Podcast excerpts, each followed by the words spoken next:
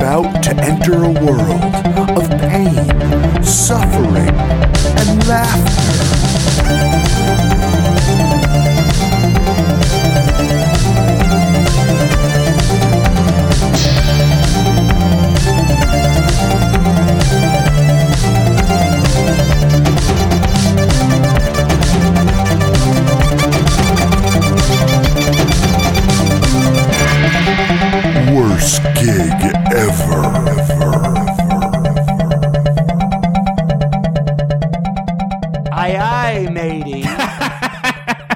Yep. you know what that means? It's worst gig ever with Mike Pace. And Jeff Garlock. And the reason why I was speaking in that pirate vernacular at the beginning, I thought there was a pirate here. Well, look, get out of here, pirate, Hey, pirate! You should Uh, get a name first. pirate Joe. Our guest this week is the Lady I. the Lady Eye. The Lady I, who, in the grand tradition of sideshow performers, is a sword swallower. She is uh, a double block. double blockhead. And if you don't know what that is, listen to the episode We'll because it's explore it fascinating. Uh, she also performs a lot of comedy in her routine, which makes her unique in the world of uh, sideshow performers. I would say. Yeah, she had some interesting stories. Oh, we got to talk about everything I would have wanted to talk about, honestly. She's a fascinating lady, and she has some real worst gigs. I mean, if you're interested in the world of the sideshow and how all that stuff It works, you're sounds love like this it could be just as terrible, if not worse, than playing in a band. Oh my- yeah. Uh, it sounds awful with these gigs she's telling us. Yeah, it's but it's it's an eye opening. And we get an two. inside scoop on your favorite show that's ever existed. That's right, oddities. Oddities. Oddities on the Science Channel. If you guys have not seen this show, it's about an a uh, what would you call it? An antique shop, It's a sort of curio shop. A curio show. If your grandmother was sort of a kook. yes. on the Lower East Side that that barters and trades in the world of oddities. Mike might be as obsessed with oddities as he as he is with the the beauty of the West, the That's or the promise of, the, West, and oddities because it's all odd. It's all about hope, man. tea, yeah. There's hope in those There- weird it's- conjoined baby There's twins. a lot of a lot of cool stuff in here. So if you're uh, if, If you're a Ricky Jay stuff- fan, we talk about Ricky Talk J. about Ricky Jay. It's great, great stuff. Great stuff. It's I think great. I think we've we've hyped this episode enough. What else do we have to tell the fine? Uh, what else do we have to tell? Well, the the lady actually got into hold of us over uh, email, and She you did. should do that as well. Worst gig ever at gmail.com. If you want to uh, suggest any guests for us, if you want to suggest that you should be a guest, if you just have any comments, we've been uh, also getting some messages on our Facebook. So go to worst gig ever at facebook.com if you want to send any messages. Check out all the latest episodes and the old episodes. Go to our Tumblr, worst gig ever podcast.tumblr.com.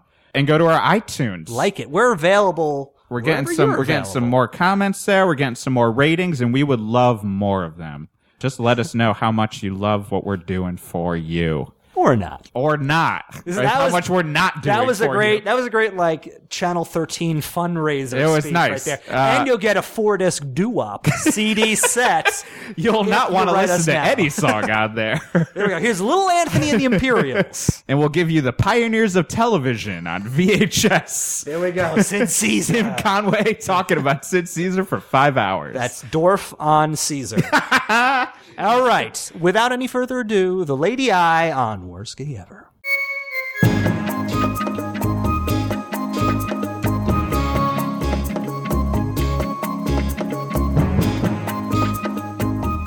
one of my worst gigs ever was last fall.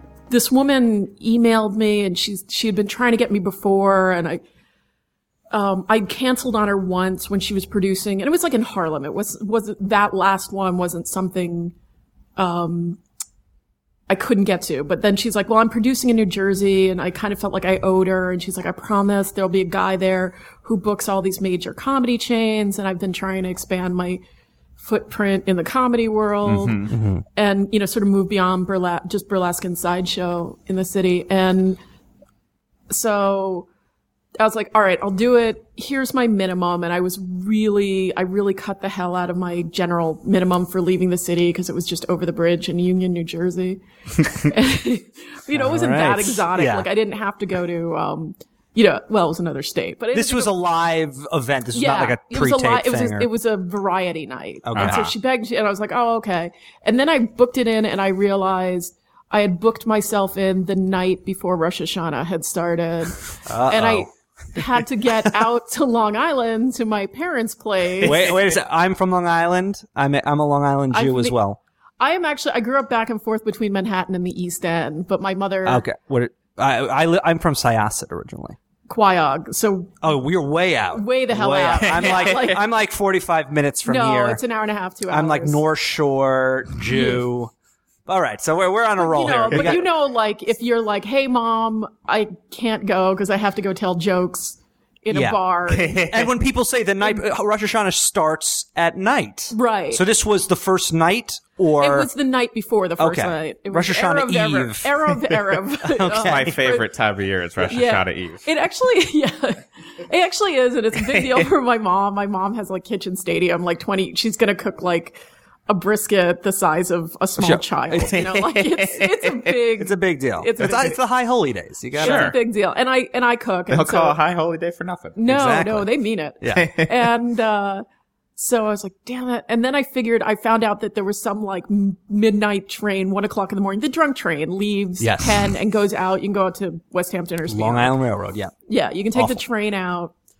Uh, like at one o'clock in the morning. So I had it scheduled sort of down to the minute. Like I'll go, I'll do my set, I'll jump back in. That puts me back in, uh, Port Authority, you know, one jump to Penn Station. Station, I'm out of there. I sleep a couple hours in my bed at my parents' place. I'm up in the morning in time, you know, to make carrot tzimmes. And It's- Kugel. Yeah. and Kugel. It's, it's perfect. Nothing could possibly go wrong. So what could possibly go wrong? Setting it up. it's All right. foolproof.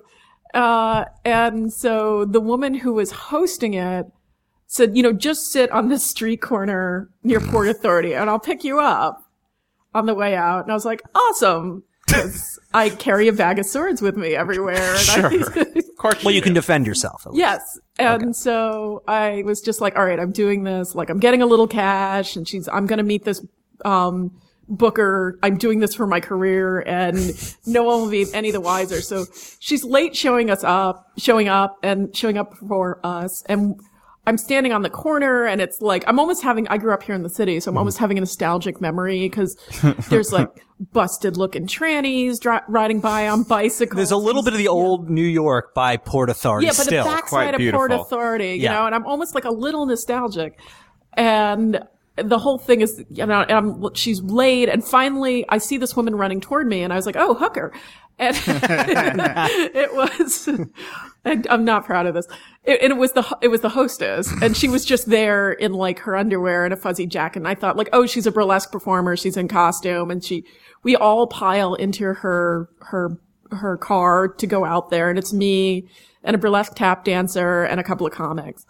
And so the comics know her and they're asking her, is your boyfriend coming? So this is the beginning of the weird psychosexual part of the evening that was just a bonus on top of the whole other weirdness of the evening.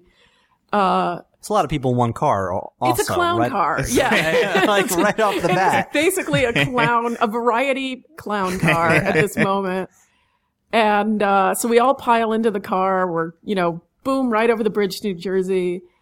And they say, Is your boyfriend coming out? And she says, No, he's too young and he's too stupid and he gets crazy jealous and he doesn't want to see me on stage. And I don't know this woman. and so I'm just mm, smiling, nodding my head. Okay, yeah, cool, whatever, haha. And um, so we get there, and the bar is largely empty. And she said, I decorated the venue. And I was just like, You decorated the venue? I've been producing for 10 years. I've never decorated a venue in my life. I put you this know? Bud Light sign in the corner. That's the uh, Beautiful. Yeah, I'm like, not my problem. but she'd like gone to Party City and she had fake candles and, and rose petals everywhere. This is this is depressing right off the bat. Well, yeah, because I was thinking, like, did you spend any time promoting it? Yeah. Like She getting was people. And decorated. wait, this is also during the week because Rosh Hashanah is usually always during the city. This was the week, actually right? like a Friday night or Oh, Saturday okay. night. So, or so at least you had you had the promise of the the weekend Yeah. Oh, the promise of the yeah, weekend. and I thought like, okay, how? Yeah, it can't be. Sure. It really was a weekend. I think it was a Saturday night or a Friday night, and um, she'd covered what was kind of the backstage was sort of like a big open closet area, and then she'd covered it with a um, shower curtain. Fine enough, you know. Like I'm not a high maintenance broad. I don't need, a, you know. I just needed a place to sort of sit down and put my eyeliner on and whatever. And she's like, I have seven costume changes or 11 costume changes.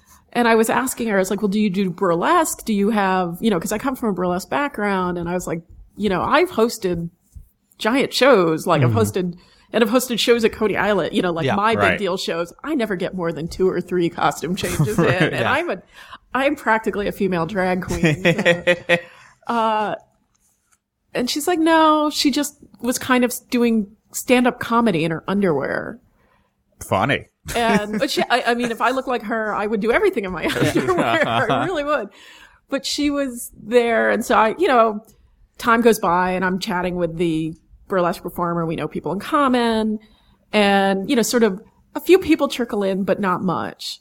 And then mm-hmm. like the start time gets later and later and later. And I think she's drinking and drinking and drinking. Sweet. Yeah. And I Punk was, rock time. Yeah. yeah. And I'm looking around and if I have, I always do this if I can before I come out. If you can see the audience, I always do what I call sniff the audience, which is you just kind of come out and like, who am I talking to? Mm-hmm. And like people kept coming in and I was like, oh, this is a bar for the urban lesbian. That's cool. You know, like, okay, that's my audience. And if I need to adjust, I can, but Sure. you know, whatever. and, uh, so it gets later and later and later. And then finally this, it's so empty that she calls her boyfriend to come in. And not only does she call him, she calls him from stage. She's on stage, on the mic. Yeah, that's exactly how I felt. It's and like, part of her So type the show hasn't really started It yet. or started. she- No, it she's started. just killing time on It's her stage. No. second bit. You just No, don't her get it. first bit. Oh, it's her good. opener. She's Yeah. standing there in panties and a Ah. bra and, and, and stilettos. And she looks lovely. I'm not knocking, but. But she couldn't. she couldn't bring anyone in. she, no. this- And like, yeah. You'd think, you know, like You'd like think you think burlesque Yeah. would be, but no. And so, you know, like her boyfriend's walking in and she's on the phone with him and she's like yelling through the mic like he's such an idiot. Don't look at him when he walks in. And I was just like, I don't know what's going on here, but I am so. I'm already like I'm angry because it's late and I gotta go and I'm in New Jersey and like yeah. You know I'm already I'm- Jersey's enough to piss you off. yeah, I'm just getting crankier by the second. Uh, Like, Sure. I'm cranky and uh, I was just like, oh, dude, I just want to get out of here. And I was hoping like, okay, she'll just put me on early, bam, I'll, and I'm out Yeah. of here, and then I can begin the long Commute. overland yeah. trek to Long Island. The Exodus Right. and it just to the Holy Land. longer and longer. and I was like, all right, TikTok, you're gonna hit a certain point, and I'm just gonna have to leave. Right. And at some point, okay, this is where I was, you know, that would have been enough. And I've been like, okay, everybody's, as a promoter, everybody's had a night where you just don't get the audience you think you're going to get. It happens. It's not, I don't know what happened, don't know guys. what happened, Usually, yeah. dot dot dot. yeah, exactly. The and best it's, statement ever. yeah, Yeah. Cause, and, you know, whatever. It happens. Yeah. Very Jersey. There's As- stuff going on Je- uh, everywhere. Jeff and I have been in touring bands and have encountered that all across this great country Yes. of ours. As Yeah. soon as you start Hey, hearing the I don't Usually know. Monday nights Nights. are. packed. You Yes. can't get, yeah, can't squeeze a dime in there. Usually in Boise, Idaho, Mondays are the night. Oh God, yeah. Yeah, that's where we do it. All right, so it's so just it's- it's just getting more and more. And finally, she brings on the guy I think was the headliner, and I honestly I forget his name. I think his first name was Johnny, but the room is half empty. Uh, No, the room is largely empty. I went- Hey, so you haven't performed yet. no, I'm still sitting there, and like I can't sit backstage because there's no chairs there. There's just it's just a storage you- area. You don't even want to be back at, at a place Right. like this. It's like, Yeah. Yeah, you know, and then you have to yeah. cross because it's you have to cross Yeah, the stage to get wherever it is that you're going. So I decided. I look around. I decided the front table is a good place to sit, and that was an idiot move on my part because now I have to. Because I kept thinking like it'll be my turn next, and then I can just pop up. Right. And sort of all everybody's at the back of the room. You know, the few souls that are in this Take room. a couple steps forward, guys. Yeah. yeah, and, are- then no one does it. Yeah. It's no, like, oh, okay, they're- well, whatever. Just, they're just a few souls around Yes. the room. You know, it's just Yeah. the room is empty, and this guy. Because those are the scariest souls too. Because you're like, why were you? Why are you here? you here? hear? I, I'm sure they're all her friends. I don't Sure. know. But the night, the night was Not anymore. clearly a bust. Yeah, No pun intended to the host. The No, night was but- clearly like, and she keeps changing, and her stuff is so like. You know, it's like one thing to be raw and sexy Yeah, and uncensored, sure. and it's like every, but it's also everything's a lead balloon. All yeah, right. yeah, yeah. So it's just real uncomfortable. Chelsea lately that doesn't work yeah. in underwear. Yeah, basically that's and so she finally brings on the headline comic. Comic. And this guy had just rolled out in 1987. Like he had a ponytail, he had a trench coat, he had the little douche beard. he wasn't in the car with you guys. This is a different. This is a come- he had- local, big local draw. The bit. The, Johnny Big ah, Deal, yeah. yeah, was like the, the local, yeah, he was the local guy. And he had his 10 minute set or whatever it was, or 20 minute set. It seemed, it seemed like his eternity set, Yeah. sitting there listening to it. I, it was his first hour. It was solid hour. yeah, he's like, and it was all good material, and I'm sure it kills. Yeah. In at Giggles. 1987. Yeah, at the, in front of a brick wall somewhere. yeah, at the giggles in Hoboken. Oh my god, like it. It actually Hoboken's too hip for that, Yeah. but like. So that it wasn't even he was dressed, and he started. Ta- he started off the room like I looked around the room, and I'm like, "This is a nice place for the urban lesbian. Yeah, Uh-huh. enjoy yourself. And so I would have adjusted accordingly. But he looks around the room and he starts everything with, uh, why are ladies like, Cla- classic observational humor. and I was just like, no, dude, it's you. I just, it took everything I had not to start my set with like, dude, it's totally you. It is not us as an entire sex. It's you. Yeah. So l- let me just ask you as a logistic thing though. Do you have all the comics were going up first Yes. and then like the burlesque? Yes. Okay. and it's getting later and later Yeah. and i'm sitting in the front row basically like just waiting for my turn which i'm sure is going to be next And you've got the stress of your family just like sitting in the yeah back like of your head. i know like just oh i gotta get home i got Yeah. and if i miss for this The this, Never- this never not hear about endeavor Yeah. like i am i'm getting but i'm getting madder i'm getting madder at myself i'm like this is where your career is you've worked so hard for so many years and you- you, are in union city on a saturday in an Oh, empty brother. bar Oh, we've been there. Preaching Yeah. to the converted. so it's just like i went to college oh, God. then I went to grad school. Yeah. Yeah. Those moments where you're just questioning your entire Everything. Everything. Okay, so I want I want to I want to hear what happens here with no, he just keeps going, and the room is getting like. I, I I'm getting angry, and I actually I was thinking about my Zadie. My grandfather said, if you don't have, if you don't think you can hold yourself, look at your thumbnails. So I'm staring down with my hands in my lap, but I'm sitting right in front of him, so he can't not see me. And the the stuff is going over like a lead balloon. The room is silent, and instead of like, oh, I have to ditch this and go to something else, like he's telling really kind of rapey jokes from 1962. Like I, I is. swear to God, this was in his act where he's like, I hate movie dates because you have to put gas in the car and then buy the girl popcorn. And I was like, yeah, you totally should have gone to a soda fountain. When I'm bringing the girls to the cinema scope, I know. wry observation. Maybe it was a complete ironic like the whole wish, thing was I like well, you're because you're also you're sitting there, you're seeing the guy who set has hasn't changed since 1987 either. He has his tight No, his ten. jokes are from That's been the tight ten for ten years. Yeah, like he's the the outfit, the look Right. is from 1987. The jokes, the jokes are like 20 years prior, or like 62 25. at best. The thing about that movie, Turk 182. Wait, what? No, It's like, how about that Kennedy assassination? Did you hear about this? Too in the- soon, too soon. I actually got that, managed to get that once on a joke that was a good 30 years old. I liked it. I didn't dislike it. I, I, I was playing the Chelsea Hotel, a party in the Chelsea Hotel, and I was swallowing swords, and I said, I'm gonna make the biggest splash in this hotel with the blades, and Sid and Nancy checked out. Too soon. And I got too soon. 30 years, guys. Classic. Come on. Um, So this guy is dying. Is He's dying. just he's dying, but he won't let anything go. Yeah. Like apparently this is the only ten minutes he has. Like he can't just be like, I'm gonna inject this and go to Yeah, the like right. airplane food material. Like he just doesn't have that level of flexibility. yeah. So he just keeps going and he's like and then he polishes it all off with uh The you most know- amazing joke you've ever heard. no, like, no, Life-changing no. experience. It's even better than it's even better than one could hope for.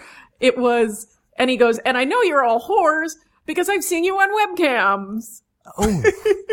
oh, And yeah, and I'm sitting there, and my jaw is like on the floor, and there's a, a really butch lesbian sitting at a couch in the corner, and it's just dead silence, and then I hear asshole.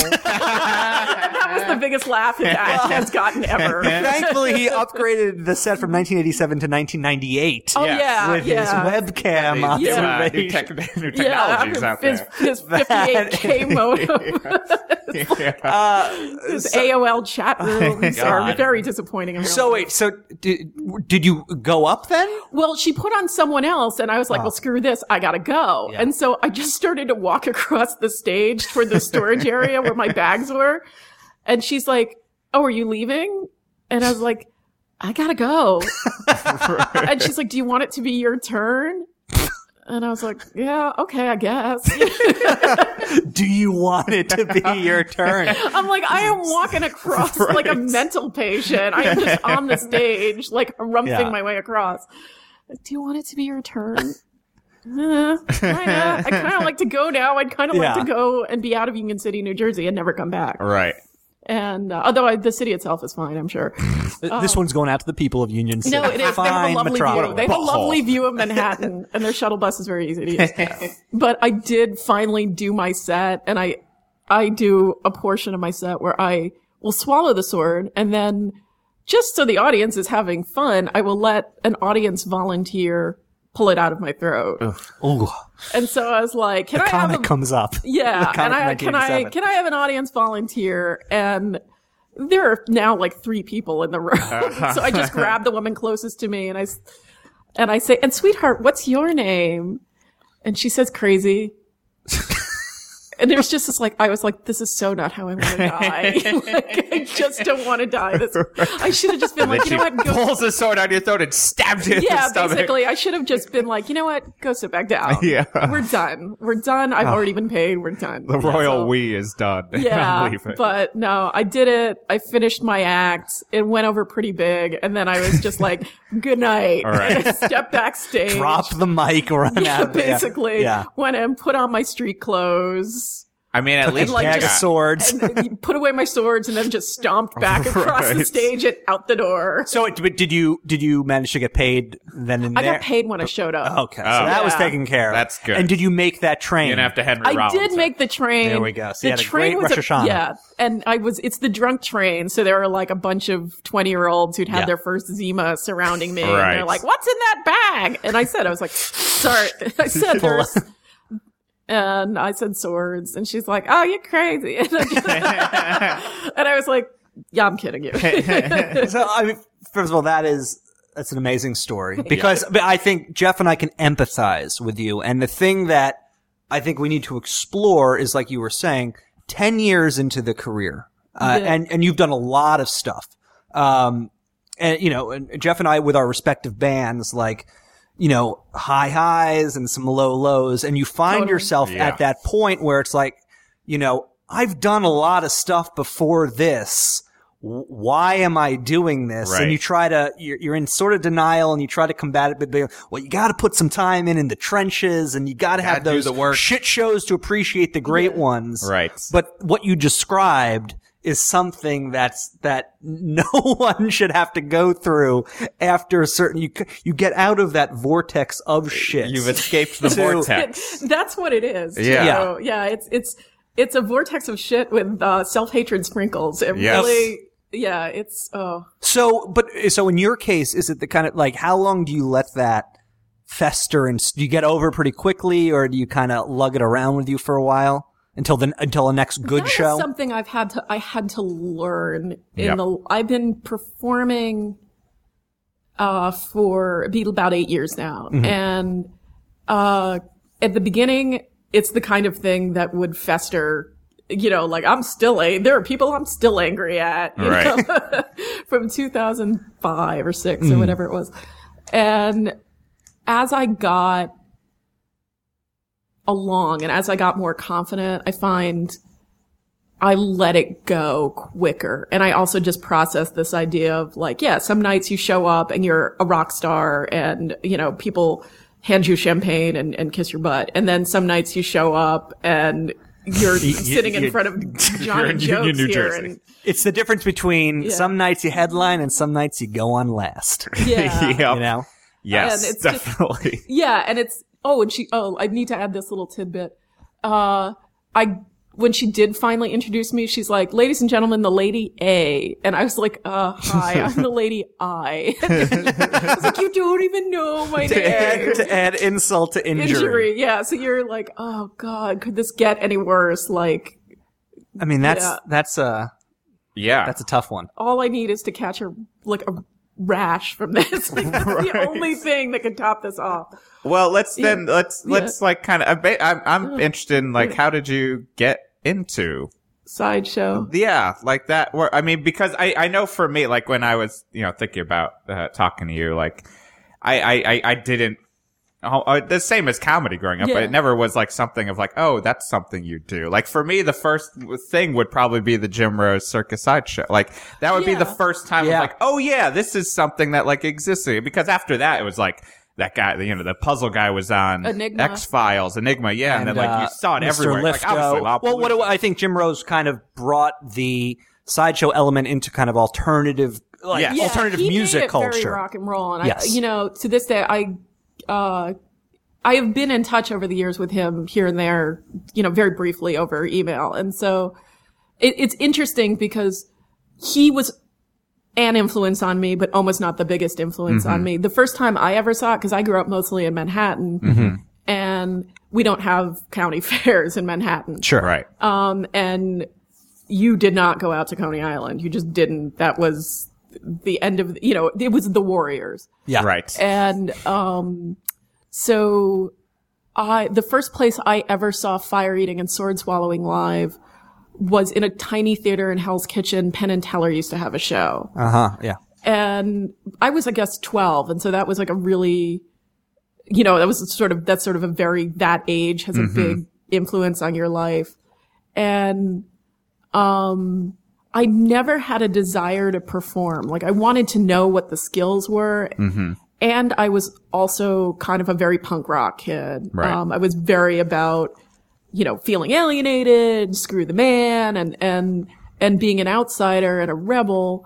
So anything freakish appealed to me. I mean, I think it was sort of also proto goth, like before Right. you had Hot Topic. Like Right, you just sure. became, in, you know, interested in like weird, morbid things. Yeah. I have a very, um, John Waters sensibility on all things, on fashion, on, on kitsch, on pop culture, and just on, you know, weirdness and, and, and morbid interests. So it was something I was interested in all my life, all my teenage years. And I, when I went to college, I acquired the book, uh, by Daniel Mannix called Freaks We Are Not as Other, Who Are Not as Others, which is from RE/Search Publications. They also made, oh, what was the other one? Modern Primitives. Oh, So right. I, yes. go, you know, I you could, that series. clearly I went to college in the early nineties. Yes. Sure. I actually was studied and did graduate uh, with a degree in film. Uh, Mm-hmm. My my actual degree is in American film history. Um, so the other big influence on my life was movie stars. Right. Like um, that's sort of where my drag Mm-hmm. element comes and camp element. John Waters and and you know the flip side of that, which is the very glamorous screwball comedies and Hollywood Mm-hmm. movies in the studio system. Um, so my whole life, I'd really never had an interest in performing. I wanted to be a writer and I'd wanted to be a director, but I, I was very shy. I had stage fright. I had always wanted to be on the other side of the camera. Um, so cut to my late twenties, I had totally burned out. I'd gone to NYU grad school. I got a degree in film. Um, What was your plan with? Because I was a film major too, and then clearly the, my father- graduated with no plan of except for being in a hardcore band touring. yeah, my father always said it should be um you should really take film and carpentry or film Uh-huh. and A manual work with your yeah, hands something you skill can to do, fall back something you on. can actually make money Sure, at. sure. Because my father is a doctor, my mother is a professor, so they Right. they were born during the depression. So the idea is like get a career Mm-hmm. that's a career. Yep. Like you can hand someone a business card and Right. explain what you do. your occupation versus your avocation. Yes. I like to swallow swords, but I'm actually a uh, well, an I still do that because I, you know, I for a long time balanced the two, and I still like, oh, but I'm a, I during the day I do copywriting and identity consulting for the beauty industry, which is Uh-huh. true. Um, but the uh, I burned out on film. I had had a Sundance nomination for my screenwriting. I had worked in the industry for years. I was the youngest person um, to be admitted to Columbia uh, to do. I did both undergrad and grad work at the same time. Um, I was really serious about it. It was my whole life. And then once I got out in the industry, um, I just burned out and I saw a lot of guys that I'd grown up with or friends of my mom's friends, kids who are about my age, maybe a little older, um, were really successful. And I was like, but you're from super rich families to begin with. Right. You know? Yeah. So I had kind of gotten stuck in this place where I was burned out on film after film school and after being in the industry. Um, I couldn't get an agent even though I had like awards and Sundance noms and, and because I was a girl, you know, Right. and they, they were not buying stuff about women. And this is before Diablo Cody and, and Right. Tina Fey. And I was angry and I was burned out and I had spent my life since I was like 11 or 12 years old saying that I'd be a director.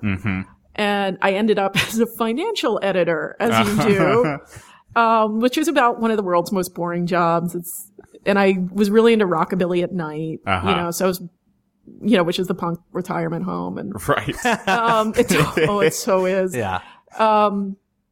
So that was kind of my life. And I was just sort of bumbling along and I was working in World Trade Center. Do you want to? Oh. It's like dun dun dun. Oh, that's uh. What is that? Is that coming from outside? I don't know. Hold on Is it one your- second. As soon as you said the World Trade Center. Bum, Oh my bum, bum. God. Is it your I think it's my um. radiator? Yeah. Don't worry about that. We'll cut. We'll cut this little part out. Yeah. Hey, puppy.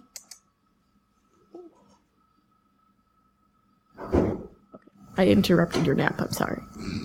Yeah, it's just. I think it just turned on. Okay. Um, no, we put we, we run everything through like a, uh, like a filter. noise removal. It's, Yeah. It'll be cool. it'll be fine. Or it's just this dramatic background. Yeah. It's a little Japanese noise project behind Yeah. it all. Uh, so yeah, so then you, but so you ended up in uh, it yeah, financial? I was a financial editor, and I was a financial editor because I'd studied writing Uh-huh. of some sort, and I was temping for years. And my one of my agencies was like, "Hey, you know where all the commas go?" And I was like, "Yeah, sure, Right. totally. Uh, okay, yeah, yes, I do. Yes, I do." Right. And so I ended up as a financial editor, which paid really well, but it really is one of the world's most boring jobs. Um, and that was, you know, the dot com bubble had not yet burst. And so I made It was made a heady days. Heady days. I made a ton of money. I barely worked Right. uh, during the day. I shopped eBay for vintage skirts. Early eBay. yeah. Uh, I had a very heavy vintage clothing collection, and uh, which I'm still trying to sell off. But uh, the um, and I went to you know Las Vegas for Rockabilly Weekenders. Like that was my life. Okay. And A lot of car shows. car shows. Um, I managed somehow to escape with no tattoos, but um, Wow. Well, I, that might be the, the the Jewish elements. Yeah. that's part of it. Yeah. the Jew kept you from the flaming Yeah, because I grew up with a lot of Holocaust survivors, Sure. and there's like no guilt like that guilt. Right. Yeah. right. So Rockabilly wasn't that strong. uh, no, but having someone who's born in a displaced Yes. persons camp tell you, Exactly. I don't know why a Jew would voluntarily tattoo themselves. Right. That that's kryptonite. That is kosher kryptonite. So So when did when in when in this path did all of a sudden you say, "Hey, I should start swallowing swords"? Well, basically what like. happened was after 9/11 I was a just I was put out of work and I was like I need to restart my life. And Right. I did. And I started a I, Didn't we all think that? yeah. yes, well, I worked in I worked at Two World Trade Center Right. and I wasn't there that day because I overslept. oh, wow. Um yeah. So it really like I spent a good most of 2000 the remainder remainder of 2001 and most of 2002 curled up in a ball. Right. So there was a lot of that. Sure. And uh, after a while, I started, you know, I started a makeup company, uh, design company that did not work out. Um, I started copywriting, you know, that became my day job, which I still do and I still really like. And There was no interest in in getting back into perform. fin- but with the finance, even though the finance job paid quite well. Actually, just- it's funny. The, the dot com bubble burst, and then I was just, I hated it. And I was like, I can't spend my life doing something Sure. I really hate anymore. It just didn't seem, I, I, I just, it pushes you off in such a different direction, um, that it's, it just becomes a huge priority to, um, follow your bliss, you know, not in a hippie, like I'm selling all my worldly goods and skipping out. but just to the doing what you want to do. Yeah, Yeah. but the and- and idea trying of to make being in a living out of it. fluorescent lit cubicle with no out plan, you know, with no way to get out Yeah. was a nightmare. And, um, you know, and literally a nightmare. I had nightmares about being chased in my office or like trying to find, there was a, you would come, I was on 57 and you would come down to 45 in the World Trade Center. It was called the Sky Lobby. And I would have these dreams where if I could just go to 45 and touch the button for the elevator, everything would be okay. Wow. So it really, yeah, Yeah. A lot of therapy later. Sure. it- Understandable. yeah, it really changed. It really changed everything. And Yeah. I'm writing my book. It's funny because I'm, um, and I've been working, I have a great writers group, and it, um, I have a friend who's like very honest about checking me, like. You know, you don't want to be 9/11 girl, and I don't, but it's, but it's there, and I, you cannot ester- underestimate the different directions it push people Right. off into. Um, so at that time, the New York rockabilly scene was sort of dying an ugly death. And I was like, I'll get into music promoting, but I'm going to do something crazy with it. I'm going to add burlesque performers and psychics and, um, uh, sword swallowers and, uh, you know, other performers. And no one, that would, that's a scene that's very too cool for school. If they don't like you, they don't give a shit. If they love the the sideshow scene. I'm mean? sorry, I take that back. The rockabilly scene is this Okay, scene yeah. that's very too cool, cool Right. for school. And If they don't like you personally, Yeah. they don't care if you're going to raise Elvis from the dead. They will stay home because they don't to show you you don't know what you're talking about. Uh, so I did that, and I found that producing music, producing music, you know, live music nights was a drag, and it was no fun. But I really did fall in love with the burlesque performers and the sideshow performers. And at the time, I got to be uh, good friends with a sideshow performer. At the time, he was the inside talker at Coney Island, um, Tyler Fyre, and I just loved watching him work. And um, so I sort of was getting this idea in my head, and I, um, at the at around the same time, uh, my best friend's mother, who I had been very close to, our families were very close.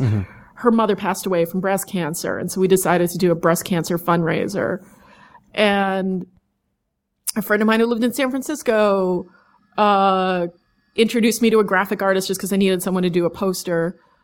Uh, introduced me to this woman, AV Phibes, and uh, whose first name is Alia, and she and I were talking about the poster, and I don't know how it came up. She and I just fell to talking. We mm-hmm. immediately liked each other an enormous amount. And I kept saying, like, you know, I'd kind of like to, if I had the money, I would go to the Coney Island Sideshow School. Like, I don't know what I'd do with it because I had no ambition of being a performer. Mm-hmm. Yeah. But there were several things in my life I wanted to learn. You know, they were on my bucket list. I just want to learn them. Yes. And, you know, like I honestly like loading a film camera was one of those things and I did it. Yes. And so I was like, now I kind of always want to learn to eat fire. And I was like, yeah, but it's expensive and I can never get the money together.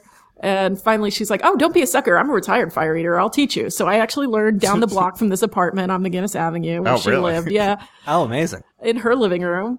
And, uh, so Scorched black wall. no, no, they were cool. They were cool. She's a good teacher. Um, uh, and so I learned from her and, um, you know, I was like, well, why, why not? I, I don't know why I was just like, now is it, I am going to be a performer. Yeah, right. Like, I have no idea other than like, life is very short. Yeah. Right. You know, I sort of just I think that's a pretty big thing. yeah, I just sort of grabbed onto that and I, um, so I learned to eat fire. I learned to do human blockhead, which is ham- Explain. Explain. Yeah, I- what- okay, what you were literally that? just about until I interrupted you to ask Yeah. you to ex- Explain explain, what that is. the human blockhead is the ability to hammer nails into your nose. Oh, Okay. Or basically, that's the most basic. I always call Yeah. it the chopsticks of sideshow. It's it's like the first most basic thing you learn. And you are a rare double. I am a block. double blockhead. Most human beings, because we are asymmetrical, have a deviated septum, and so Okay. you can. Uh, it works well on one nostril, but not on the other. And um, uh, thanks to Dr. Cooper, when I was 19, my septum is perfect, Great, straight yeah. as an arrow. And um, so yeah, I can do. I there are people, you know, I, I I'm certainly not the only one, but generally you just see people do blockhead in one nostril or Right. the other. Can you do it at the same time? I can, and I do. That is okay. my that that became my shtick was Yeah. doing two things at once. Like I can do a fork and a spoon. so it's not it's not necessarily special nails that you have to like. No, it's, I it's, uh, people have done it with everything. Um, uh, a lot of dudes do it with electric drills, and Ah. I've seen that. I was like, that's such a dude thing. Like I need power tools for this. so, which is one of the reasons I made mine a fork and spoon because it's so ladylike. It's Yes. a teaspoon, and Right. dainty and whatnot. Um, So- eh, talk about like just the idea of building up kind of the pain tolerance. To, Uh, I mean, just or just you know, the, like the training involved. the with training learning how to do involved is I I've really been very blessed with that. Um, the AV Phibes, or she used to be she, when she performed, she was Queen Volnavia Queen of Nails. Mm-hmm. Um, she's now a, a very good graphic artist. AVPhibes.com, look it up. I always want to plug. She's one of my best friends. Show is sponsored by Amy Five. AVPhibes.com of evilkid.com. That's also hers. Uh, she really, people give you these like, it depends on who you learn from, but I think people can give you the like this mystic hoodoo about pain tolerance and yoga and channeling. And really she's like, look, it's going to hurt. It's going to hurt a lot. Right. It's just not going to hurt for a long time, which I think is actually a very good life lesson. Right. Um, so the bed of nails hurts a lot. And I'm, I, I've written stories about this that where it's just like you get on the bed of nails and it, there is no two, it won't cut you, but that does not mean it does not hurt like a bastard. There's a bunch of nails in your back. Yeah. I mean, people file them down, but even still, they right. hurt. And that's all there is to it. Right. And, um, I think part of it is it's like anything you go out on stage with is I'm committed to this. Like I can't run off now and just be like, you know what? Never mind. Right. Like there is no, Yeah. you know what? Never mind. I'm scared. Yeah. Like you just, you put yourself in this position where you just have to go through with it. Is that the same with like fire walking as well? I've never done fire walking. Um, what? I've never walked on You're fire. not real. I know. I, I, I don't even know Because where Tony Robbins co-opted it. Yeah, probably. That's far too new agey for Yeah. Yeah. Me. It would go great with most of our record collection. Yeah. Just put on some Yanni. Yeah. Uh, All right, let's we're, we're imagine it both, walks- we're both going through a uh, a serious kind of new age. Oh. uh, Big time. I mean, that's that's another podcast. Yeah. Yeah. Oh But- no. Yeah. I. Yeah. So what are the painful? So is, is sword swallowing painful? Sword swallowing. The learning process is pretty painful. Or It's like working on your gag reflex. yeah, and, it's desensitizing your gag reflex. You have three. You, have- Uh-huh. you have Mhm. three. You people know about the one in the back of the throat, but there are two beneath that, and the third one, the one in your stomach, is serious. Like it, it that is a very strong muscle. Um, uh, so training is painful. It's not once you learn, it's not painful, but it's not comfortable. Right.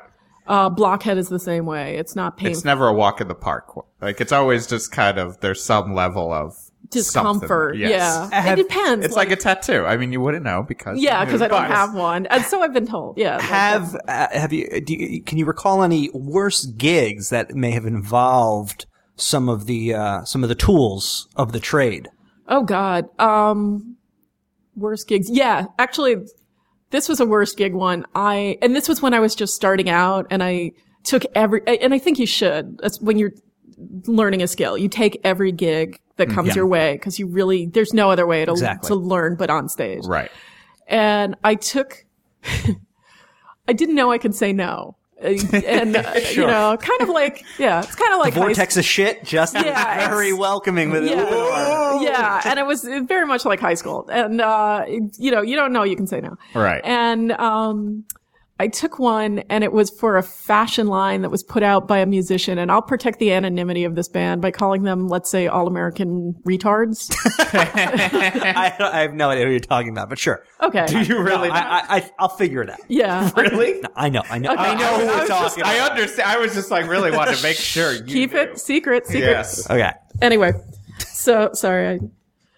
I, um, anyway, so I took this gig and then I got the flu between the time I booked it and I didn't realize I could just be like, Hey, I have a raging fever and I can't breathe through my Yeah. nose.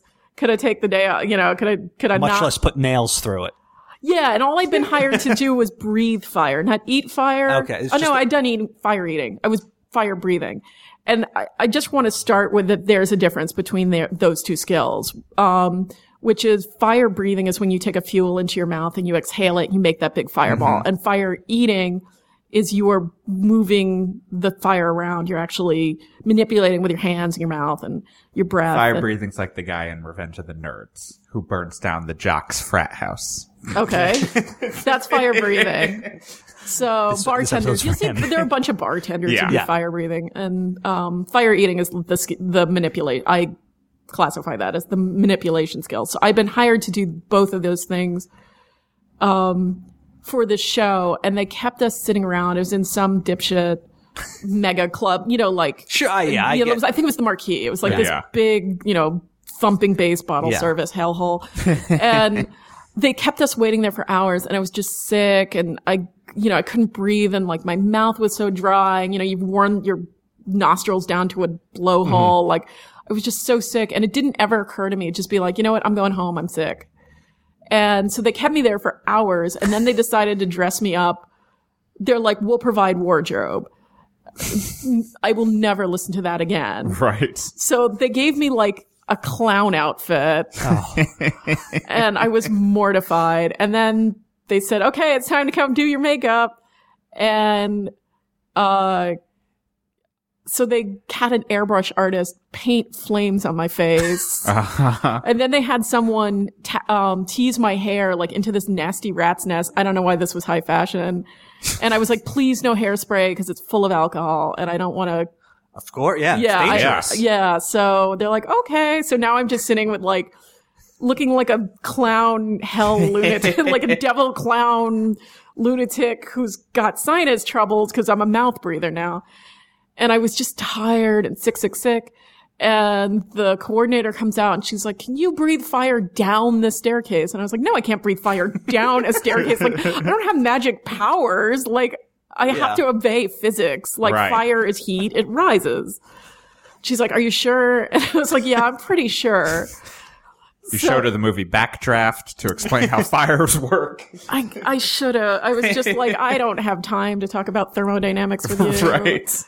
So, uh, my cue to start was just someone shoving me out onto the platform. They just opened the curtain and literally shoved me out.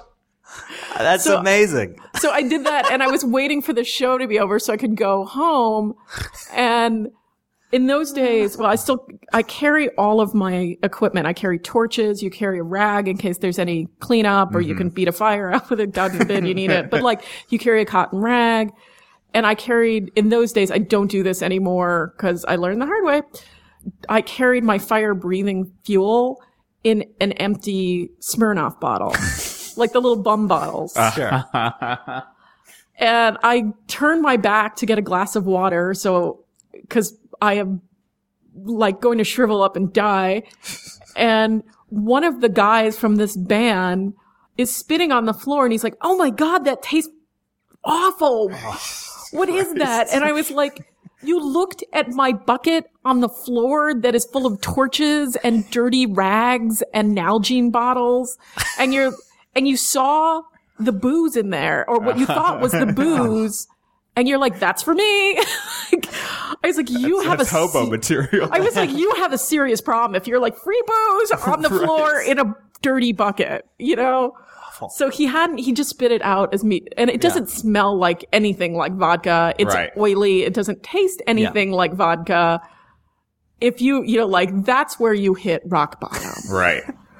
So after that, I was just like, fine, I'm done. I can go home. So I just packed up my dirty bucket and my sooty materials and I, it was raining and I was like, I just want a cab and the cabs wouldn't stop for me. And I'm like, why won't the cab stop for me?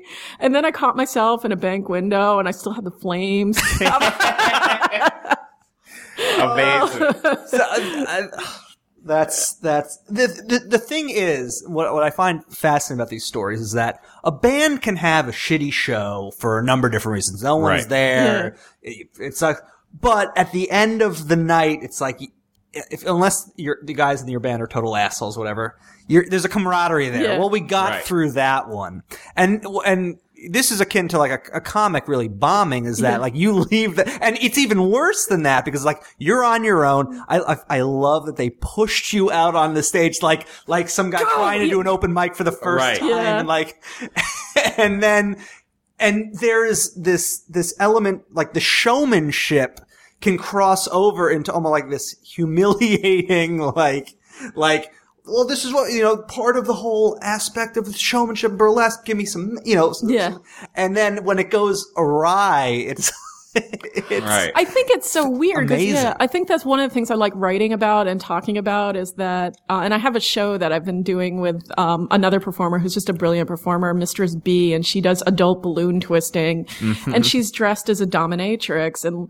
um, you know, people make all these assumptions about who you are based on the fact that you would choose to eat fire, or swallow swords, or whatever, and uh, they don't. It, it's sort of dehumanizing in a way. And sometimes that's good because they're like, wow, you're a, you know, you're a, a superhero. right. And people are, are great about it and, and, and, fa- you know, fascinated with what you do and they want to talk to you. And, but sometimes it's also has this weird zoo-like quality where they want to touch you. And I'm like, it's not a petting zoo. Like, Yeah. it's a freak show, Right, but yeah. it's not a petting zoo. And Because that's what it sounds. Yeah. It sounds like even that and that that that scenario you were just describing, like that. It's like almost treating you like a trained monkey, as opposed to like a human being. Yeah, no, who you- was hired for a certain set of skills, and it's just like it's Yeah. the, it's it's uh, it's in some ways the equivalent of like. We need a film editor, so we hire an editor because they do that job, and then you do this certain specific Yeah. set of skills. But instead, it's kind of like, ah, you're here, get out, like Well, go do your stuff. Like I did you- a I did an episode of where it was a back featured extra on Gossip Girl, and Mm-hmm. they're like, "Can you leave the sword in your mouth?" And I was like, "No, that's I'm not a dolphin. I breathe through that hole too." and so it was, you know, they were they were fine and accommodating about it once they learned, but I was like, I don't know why how you think I. I like I have gills or something, and like I breathe through that hole just like you. well, let me ask you this because this was a show where you were you were sharing the stage with a band, and I know that you've opened for Mates of State as well. I've who, opened for who Mates of actually. State. that was an awesome show. Well, I, I was I was I was curious how we've opened for them too. so have we. We've all we've all We've- we've all all three of us all have opened for Mates opened- of they were lovely. I have nothing but good things to And say. And I still have a about them. box of their vinyl in my practice space Some- that they that's- left at a show we played by accident and the they only never wanted it back. yeah the only downside of that was for me they left us they had at that show they had um kids if you're watching, if you're listening go take your kids away from for the your- listener. for the listener take your kids away from the computer right now. Uh they left me in a room with the empty bodies. They had like oh god what's the name of that show Gabba Gabba, uh, not Gabba Gabba, hey, that would be the Ramones.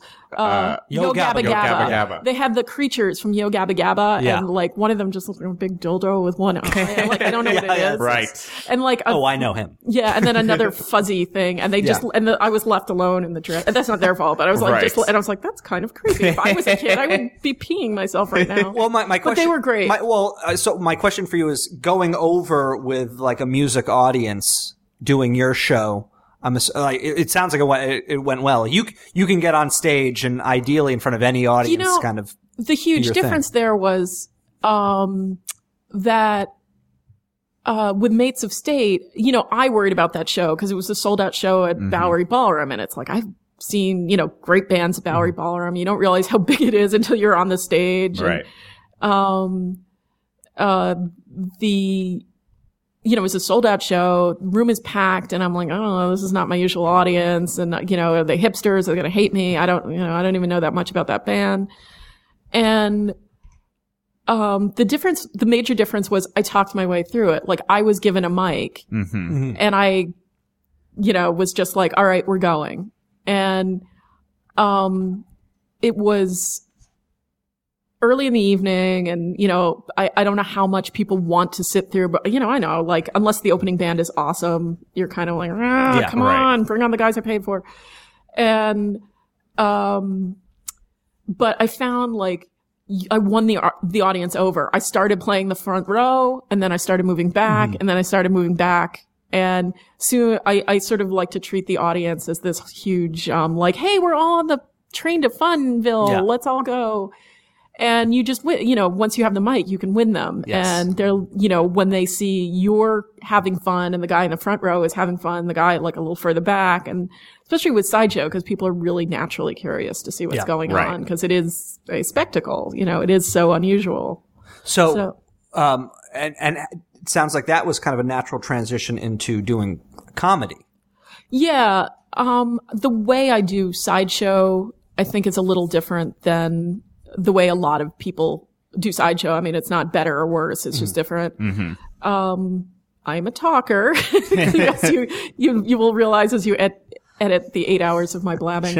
um, but I, when I set up the character of the Lady Aye, I set it up as I bottom lined it for myself as part Carnival Barker, part Dorothy Parker. Like I wanted to see if I could do it in this way that was sort of, it's really easy to be shocking. I mean, like crust, there's a huge sideshow crust punk scene, um, which is an extension Really? of Jim I Rose. I think I might have actually known. Yeah, and it's that. that's that very naturally grows out of Jim Rose and the It piercing sense. and Yeah, tattoo sure. and um But flats and sword swallowing. man. Uh, wait, what? The what? The su- suspension flesh Yeah. suspension. oh, okay. When you like okay. hook yourself, Yeah. right? yeah, like- and I like I there's some good, you know, not to knock every performer as a whole, but like for me, like I can't deal with flesh suspension, but right. for me, Just the like, words themselves. I know the are words themselves like, horrifying. ah. but it to me it's like you. it's you can sort of easily go for the shock value. Mm-hmm. Um, you can be a very old timey type of performer, which is you know step right up, ladies and gentlemen, Sure. like and do um, what they call bally. Uh, and there's you know it's anybody's game. There are any number of ways to do it, just the same way there's any number of ways to do comedy. And I found I really liked talking to the audience and I really liked telling stories and I really liked being funny in this sort of, um, you know, part carnival Barker, although we never say Barker. uh, well, Is Bar Barker kind of a uh, Barker is what outsiders say. We say talker. Ah. Um, Uh, but I liked being funny and loose and, and sort of surreal and absurd with it. I mean, in my head, it's sort of, um, you know, Auntie Mame plus Pee Wee Herman plus, you know, any other, plus John Waters, you know, Right. plus any number of other things. And it, so it's a little rock and roll. It's a little subversive. It's a little surreal. Um, I tend to overthink everything in my own life and be very intellectual and analytical about it. So I like being a little stupid on stage. um, come to so- the right podcast?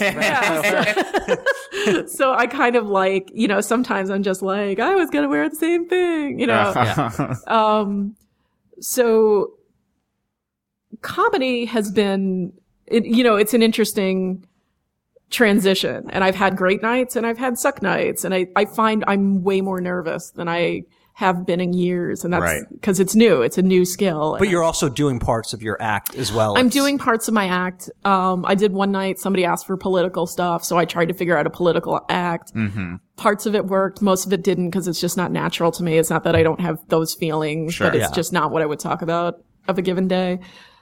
Um, but so far it's gone over really well and I really like it. You know, I've had some just shows where you wake up the next day and you're just high. It went so well. You're just high. And it, we don't want to hear about those. Yeah. well, yeah, I know. Now I'm at the wrong podcast. I mean, everything is a, is a bitter, bitter failure. Perfect. yeah. So, but it sounds like Coney, like when you said earlier, I'd love to touch on this. Like you didn't go to Coney Island. In, I did in- not, in- no. Or people didn't go to Coney Island in the in the seventies and eighties. Like that was you just didn't go there. I didn't start out. going there until I was in my 20s or my late 20s. I think of that for But- the Mermaid Parade. But like now, it seems like there's kind of. Uh, uh, would, would it be safe to say that sideshow is more accepted today oh, yeah. than it was? You know, like if you went to Coney Island like point, there are two 1978. sideshow TV shows. I mean, Well, essentially, like yeah, oddities there that is, will and I've cover heard, it. like, but uh, then yeah, there's that new show, whatever there's the there's Oddville Freak or- Show. Freak Show. That's what There's it is. Freak Show, which is um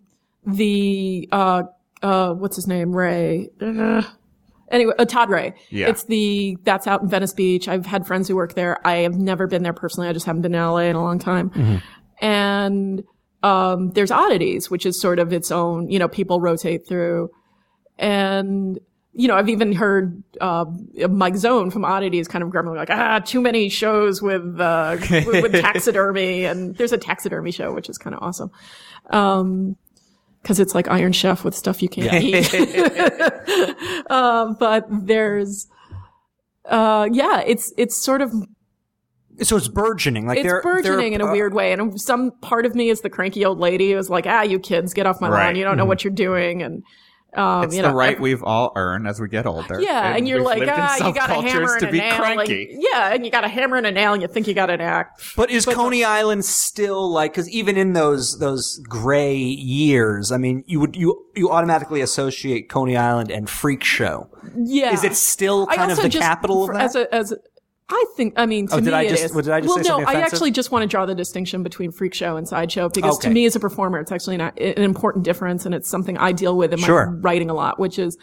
I always felt like a freak. I always felt like an outsider. I am not. I am what's called a working act. I chose this life. And, Mm-hmm. um, I think that's an important distinction for people to make because I see people refer to themselves as freaks. And my feeling is you didn't earn that.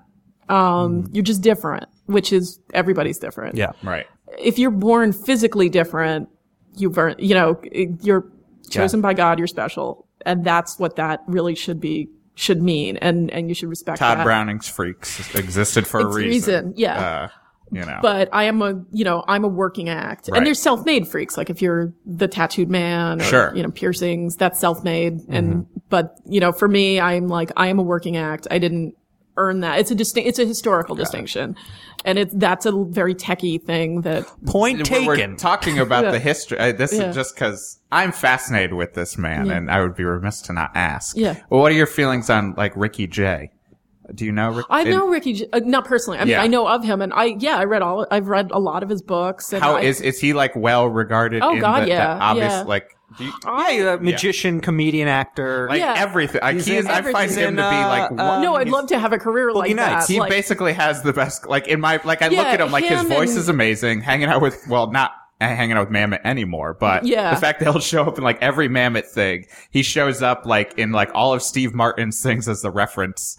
Like I love his just the way he writes about stuff. Like I'm kind of obsessed with like I came- cards as weapons and Yeah. uh, tattooed women, fireproof Your pigs, learned or- women. yeah, learned, learn- yes, Fireproof women and learned pigs. That's what yeah, it is. yeah. And then even the dice book it's that he has, like it's It's he's beautiful. amazing. Yeah, and I, I'd love to have a career like that. Um, Yeah. Maybe not the Mamet part. Yeah. but like, uh, Wait, is he? Did he die?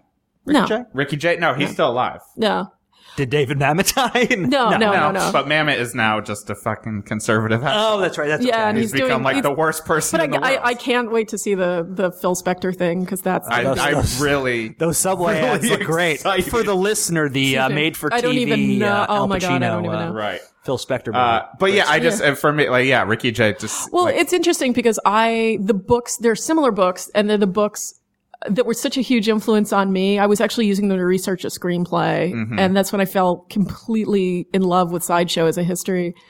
Um, there's a series of books called Shocked and Amazed, Uh-huh. Life on and Off the Midway, and they're by a gentleman whose name is also James Taylor. Uh-huh. Um, And James Taylor owned a club. I used to, uh, God rest its soul. I loved that room. You always got such a good, like, oh, I, I loved working that room. Mm. It was called the Red, it was the Red Palace when it closed. It was the Palace of Wonders when it opened in DC. And he's got one of the world's great collections of, uh, memorabilia, sideshow memorabilia, but his books, those books are amazing and they're really about the people. Like he got some great interviews, like Priscilla the Monkey Girl, and I, I, like that's trained. what- I uh, feel like that's one of the reasons I like. I mean, as a collector, like an like a person who has a collecting mentality, like seeing someone who actually like That's- he's got this respect for this world that most people don't know about and knows so much. And can also throw a playing card into a watermelon, which I think yeah, is the most you amazing you should thing start reading James Taylor. Well, uh, because James he's- Taylor also apparently saw fire and he saw rain That's what when he was fire breathing. So we're just bringing But it he's all not working together. at it. He's a, he's a scholar. He really is a scholar, and I, I think that's one of the ways. Like, I don't like the word nerd anymore. Right. I mean, no offense to because it, it's just it's, exhausting. well, it's Yes, being co-opted it's- in a lot of ways, Yeah. and I, I and I have always been. I was a film geek, and I, Yeah. you know, like I spent high school looking for the extant works of Louise Brooks on VHS. Mm, I Sure. mean, like, so like I will give myself a wedgie and shove myself in a locker. um, some some really geeky stuff, and I come at st- at things as a total overthinker. So mm-hmm.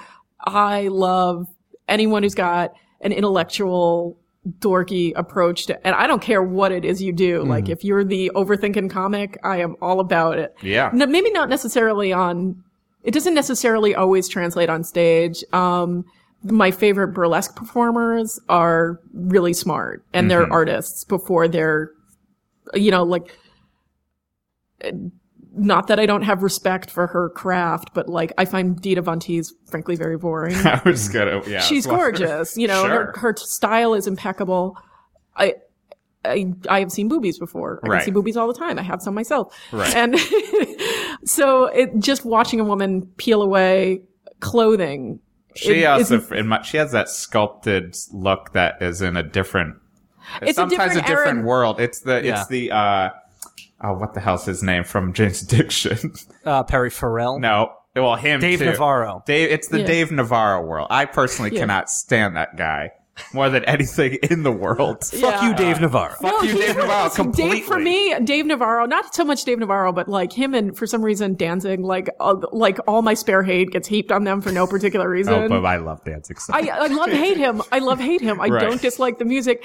I just like making fun of him. Oh, right, Of course. Dave Navarro's bit my I the day I first really started hating him was there was a, that Cribs episode, and in his apartment, one he had like he's like this is my collection of gynecological tools. I'm like boring. No, that's not right. And then he had a, an entire wall, and if he was doing it for a joke, it was a bad joke, but entire wall of the uh, Vietnam photo of the general shooting the prisoner. And he's like, I look at that every day, and I'm like, life is pretty good, or some bullshit. And I was like, you're an asshole.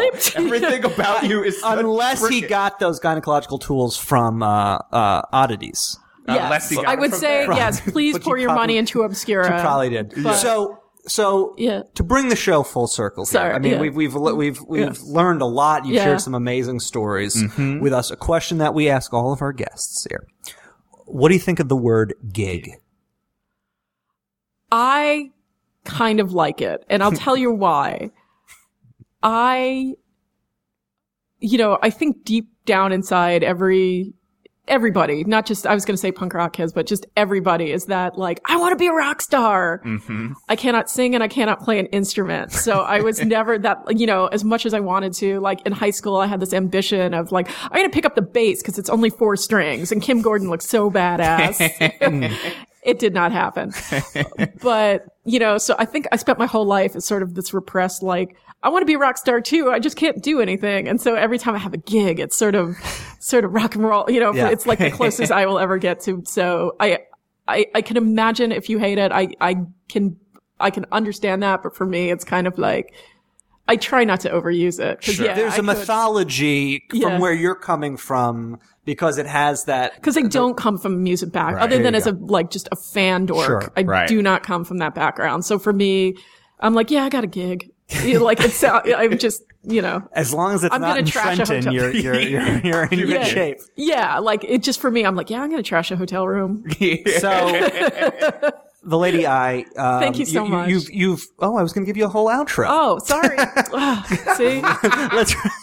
You've worst totally, gig ever. totally- I just totally ruined it. So, Yeah. uh, look, you, you know, you, um, yeah, there's so many looking at you, amazing, like, I mean, there was some, there was some real soul sucking and soul searching moments and all the stuff that you've, you've told us some, some amazing stories. There's, a, there's, there's, there's some, there's some dark stuff Yeah. in there. Uh, I know you, you, uh, were taught how to eat fire right down the street from Down- the worst gig ever studio. yes. You're going back up to the Upper East Side. Uh, we have uh, the Jewish high holidays, holidays, holidays coming up in a little while. Yeah. it's not we have not just a- Passover coming up very soon. we oh, that's right. We do have Passover, Yeah. Pesach coming up.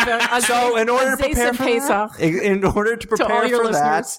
I don't know what you're going to be doing. You know, double blockhead or or sword swallowing. We just want you to get home safe. I will. Thank you very much. Thank, Thank you worst gig ever. ever, ever.